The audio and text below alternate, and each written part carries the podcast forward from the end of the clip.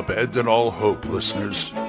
You're listening to Radio Grognard, the OSR podcast about stuff, with your host, Glenn Hallstrom. Hi, folks. Old Man Grognard here. Happy Saturday. And today is kind of a weird Saturday. It's, uh, I, it's one of those days where you just got to sit down and let yourself think. Think about stuff and I had just had some. I, I am in the midst of trying to drum up ideas for games, things like that, among other things. I mean, I have my reviews to do and all that, but I'm just kind of. It's one of those things where you get dry. What do you do when you get dry? Well, you do several things. You read, you watch TV, you go out, take a walk, you look at stuff, go to the park, or something like that. You look on the internet for things you never looked at before.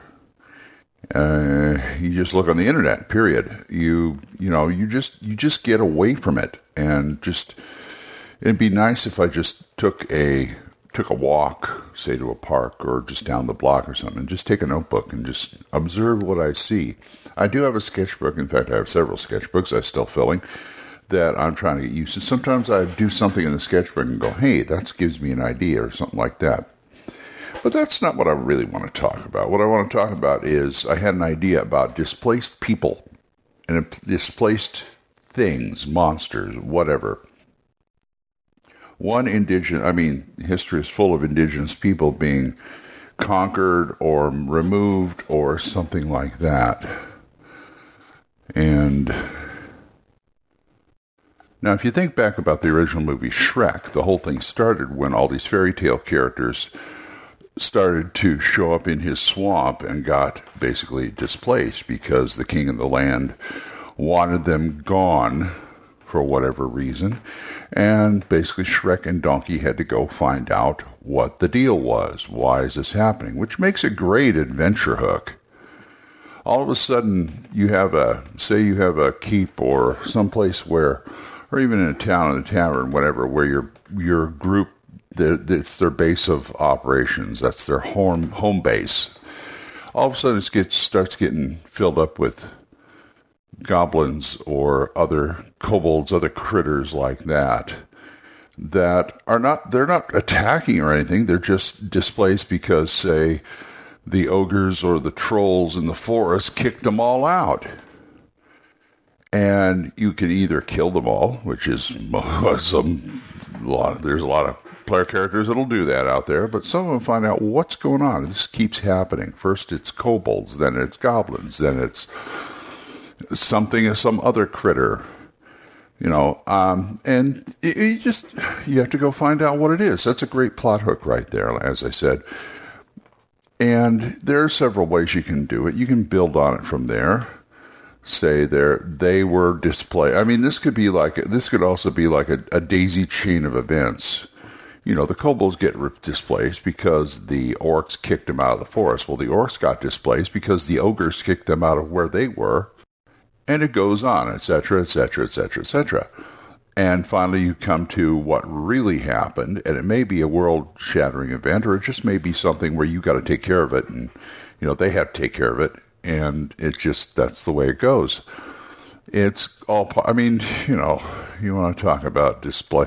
Uh, you know, wars have been fought and people conquered, and they've shoved people over here. I mean, okay, Native Americans, fine. I know we were going to go there eventually, but Native Americans uh, are display. I have my own views on that, but I'm not going to dis- espouse them here. But they, you know, there's a whole history of displaced peoples in the world, especially like in Europe. I mean, somebody like Alexander the Great will conquer a land, and these people either they move in and some have to move out, and it's all it's all part of what people do. People conquer. People make war. People, you know, this and that. I mean, you know, you may not like war, but it makes for a great plot. you gotta say, I gotta say. So think about displaced people in your world, and I mean there's some there's some there are some campaigns out there where that's part of the that's part of the makeup of the campaign world. Mystara, for instance, there's there's several peoples that, at least two or three peoples that got conquered, and they have to live with their conquerors, or they got to move somewhere else, and they got to some other land has to deal with it. So there are camping worlds where that is a thing, where there's resentments. I mean, look at look at the Norman conquest over in England. I mean, France came over and kicked kicked the Saxons' butt. The Normans came over, kicked the Saxons' butt, and they conquered the Saxons. They had to live with it, and there was a lot of resentment. If you watch like stuff, stuff like The Adventures of Robin Hood with Errol Flynn, you can see that Saxon versus Norman, etc., etc., etc.